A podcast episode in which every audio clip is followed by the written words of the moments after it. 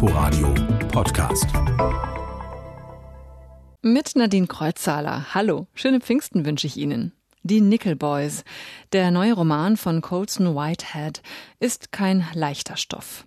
Es geht mal wieder um Rassismus, aber auch um Missbrauch und Misshandlung. Außerdem Jonathan Franzen hat Berlin besucht. Im Gepäck sein neues Buch, der Essayband Das Ende vom Ende der Welt. Das alles in den kommenden 15 Minuten nach dem Blick auf die Neuigkeiten der Woche.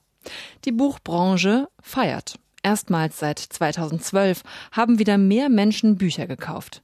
Das teilte der Börsenverein des deutschen Buchhandels am Donnerstag mit. Ihr Hauptgeschäftsführer Alexander Skipis. 2018 hat es eine Wende gegeben. Die Zahlen vom deutschen Buchmarkt geben Anlass zur Hoffnung, sagt er. Der Umsatz der Buchbranche ist mit 9,1 Milliarden Euro im vergangenen Jahr stabil geblieben.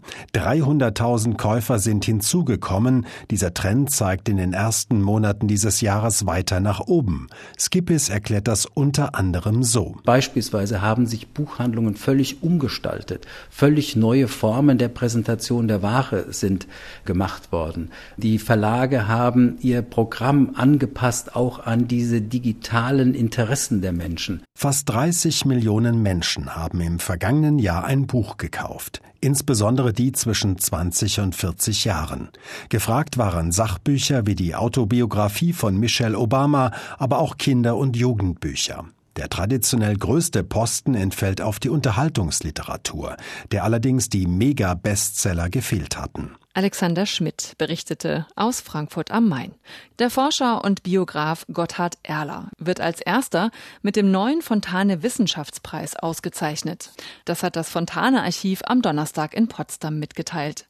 Erler habe seit mehr als einem halben Jahrhundert die Grundlagen für eine öffentlichkeitswirksame Fontane-Forschung geschaffen so die Jury in ihrer Begründung. Erler ist gebürtiger Sachse und war seit den 50er Jahren für den Aufbauverlag tätig. Der Fontane Wissenschaftspreis ist mit 2000 Euro dotiert und soll am 16. Juni in der Universität Potsdam überreicht werden. Soweit die Neuigkeiten der Woche. In der Literaturszene gibt's ja nicht viele Stars, aber er ist einer, Jonathan Franzen. Auch wenn er sich nicht wie einer benimmt. Interviews wollte er rund um seinen einzigen Deutschlandauftritt im literarischen Kolloquium am Wannsee lieber nicht geben. Aber Natascha Freundl von RBB Kultur hat ihm zugehört, als er Open Air sein neues Buch vorstellte. Ein Essayband. Der US-Amerikaner, der mit seinen Gesellschafts- und Familienbeobachtungen berühmt geworden ist, mit die Korrekturen oder Freiheit zum Beispiel, hat immer mal wieder in Berlin gelebt und konnte deshalb auf Deutsch erklären, was für ihn denn den Unterschied ausmacht zwischen Essays und Romanen. Ich glaube, wenn man Romane schreibt, ist es wichtig, nicht äh, Essayist zu sein. Ich habe viele Gedanken, ich äh, interessiere mich in der Zeitgeschichte und when I'm angry, I write essays. The rest of the time I write novels. Wenn er wütend ist, schreibt er also Essays und keine Romane. Im Zorn, da könne er nämlich weder Figuren noch Geschichten erfinden. Ja, worum geht's in seinen Essays, die unter dem Titel Das Ende vom Ende der Welt bei Rowohlt erschienen sind? Meine Kollegin Ute Büsing hat sie gelesen. In 16 literarisch überformten Miniaturen analysiert Jonathan Franzen eine Bandbreite gesellschaftlicher Themen, besonders den Klimawandel und da wiederum das Schicksal der Vögel. Schon lange hat der scheue Bestsellerautor die Vogelkunde und Katalogisierung zu mehr gemacht als einem Hobby. Er reist um die Welt und beobachtet an den entlegensten Ecken, wie sich das geradezu verehrte Federvieh dem Überleben unter immer widrigeren Bedingungen stellt. Immer im Blick hat er dabei den menschengemachten Klimawandel. Vögel können keine Feuchtgebiete schützen, keine Fischerei betreiben, ihre Nester nicht klimatisieren. Sie haben nur die Instinkte und körperlichen Fähigkeiten, die sie der Evolution verdanken. Diese haben ihnen über einen sehr langen Zeitraum gute Dienste geleistet, 150 Millionen Jahre länger, als es den Menschen gibt. Für die Behauptung, dass die größte Gefahr für die Vögel der Verlust ihres Habitats und frei herumlaufende Katzen seien und nicht pauschal der Klimawandel, wurde Franzen in den USA als vermeintlich schlimmer Klimaleugner mit einem ideologischen Shitstorm überzogen.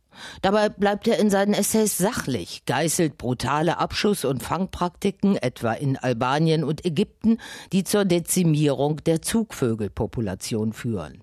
Es sind die streitbaren Überlegungen zum Klimaschutz, die Fransons Essays in der momentanen politischen Situation auch in Deutschland so spannend machen. Denn er wehrt sich gegen blinden Klimatismus, rechnet vor, dass die Verbesserung der CO2-Bilanz des Einzelnen wenig bis gar nichts zur Verbesserung des Emissionsausstoßes beiträgt und er entdeckt bei einer Antarktis-Expedition das Ende vom Ende der Welt, Kaiserpinguine im noch ewig wirkenden Eis. Nur wenn die Natur als eine Ansammlung konkreter bedrohter Lebensräume begriffen wird, statt als abstraktes Ding, das stirbt, lässt sich die vollständige Denaturierung der Welt verhindern. Am gelungensten sind jene Berichte, in denen er rare Einblicke in sein Innenleben gewährt. Wie immer findet Frenzen auch hier vom Persönlichen zum Allgemeinpolitischen. Und auch bei der Buchvorstellung im literarischen Kolloquium letzte Woche, da hat Jonathan Franzen das große Ganze mit persönlichen Erlebnissen zusammengebracht. Den Klimawandel mit den Waldbränden in Brandenburg. Da wollte Franzen nämlich Vögel beobachten.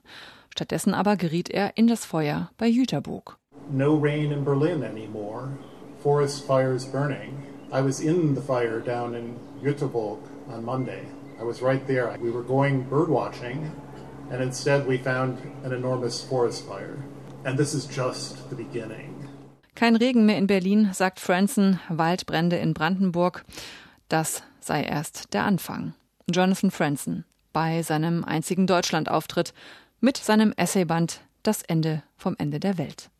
Auch Colson Whitehead gehört gegenwärtig zu den wichtigsten intellektuellen Stimmen der USA.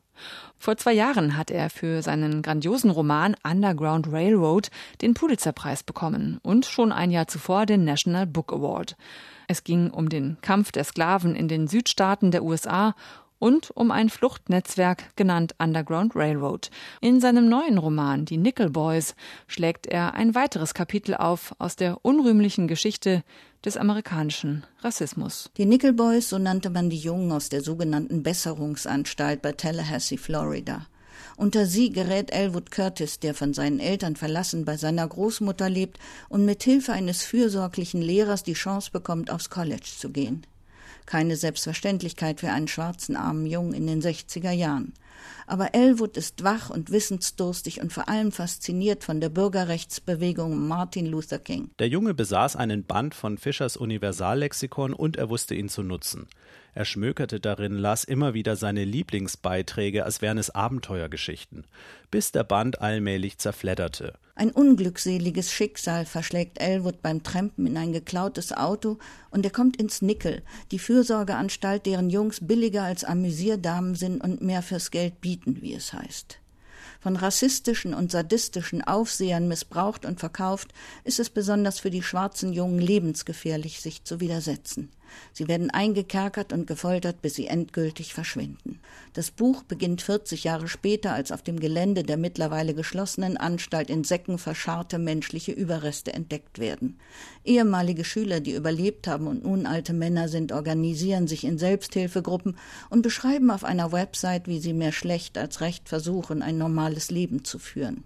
Auch hierzulande kennt man böse Geschichten aus Fürsorge- und Erziehungsanstalten und auch den Missbrauch als religiöse oder Reformpädagogik getarnt.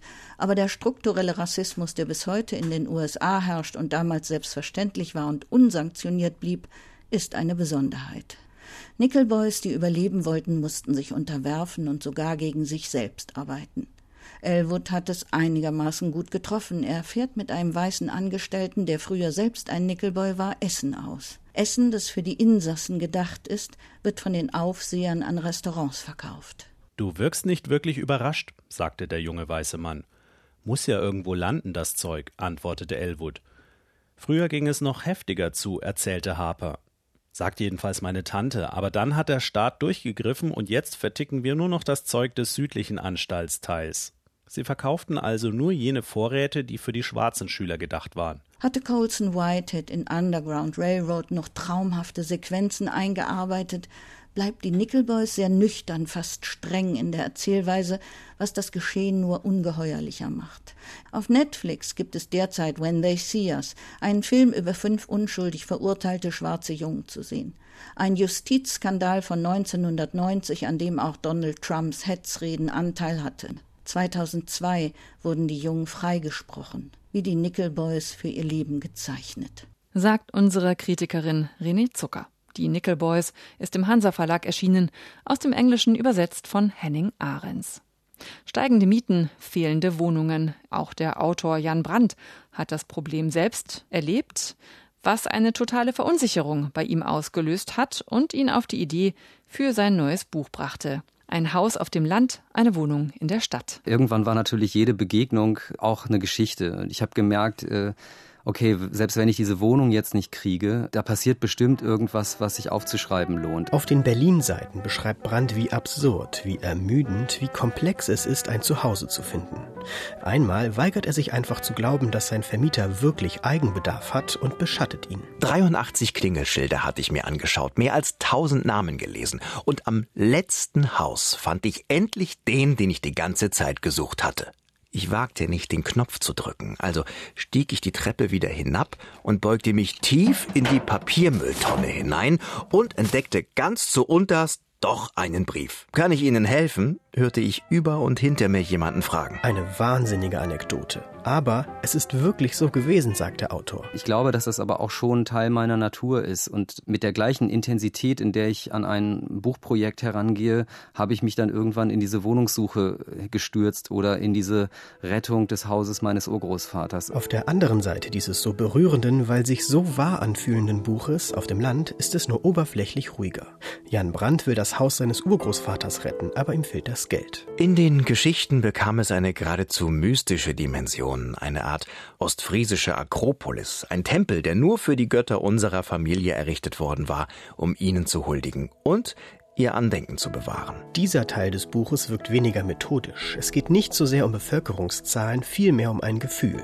Das Gefühl einer verschwindenden Heimat. Und das liest sich hoch emotional. In eine ähnliche Kerbe hat Jan Brandt schon 2011 mit seinem Debütroman Gegen die Welt gehauen. Damals ging es auch um den Niedergang eines Dorfes. Dafür landete er auf der Shortlist für den Deutschen Buchpreis. Auch das neue Buch mit dem langen Titel dürfte einiges Aufsehen erregen. Jan Brandt wechselt spielerisch den Ton. Mal ist er witzig, mal deprimierend. Auf einigen Seiten spürt man seinen Zorn über eine sich verändernde Welt. Und immer ist es eine wunderbare Beobachtung von Menschen auf der Suche nach einer Heimat und einem Sinn. Ein Haus auf dem Land, eine Wohnung in der Stadt. Vorgestellt von ARD Kulturreporter Danny Marquez. Nächste Woche stellt Jan Brandt sein neues Buch vor im Literaturforum im Brechthaus und er diskutiert dann gemeinsam mit der Autorin Lisa Vollmer über Strategien gegen Gentrifizierung. So heißt nämlich ihr neues Buch. Los geht's am Mittwoch um 20 Uhr. Das ist ein zu weites Feld. Mit diesen Worten endet sein berühmtester Roman Effi Briest. Theodor Fontane, längst ein alter Zopf, mögen Sie jetzt denken, aber auch heute noch ist Effi Schulstoff.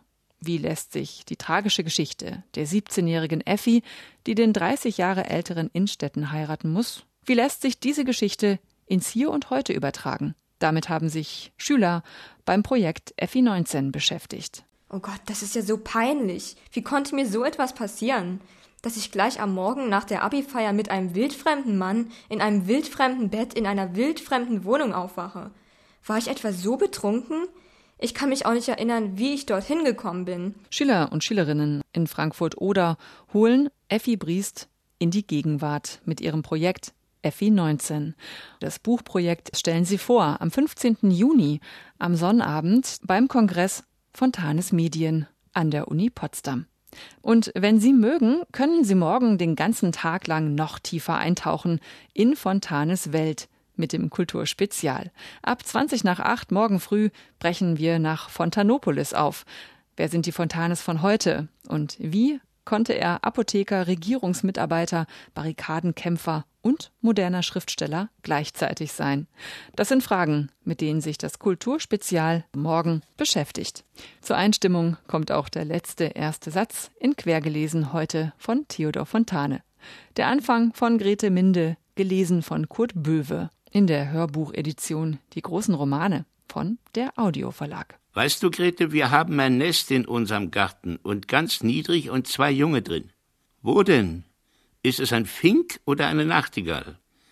Ich sag es nicht. Du musst es raten. Und damit tschüss und schöne Pfingsten noch. Ich bin Nadine Kreuzzahler. Inforadio Podcast.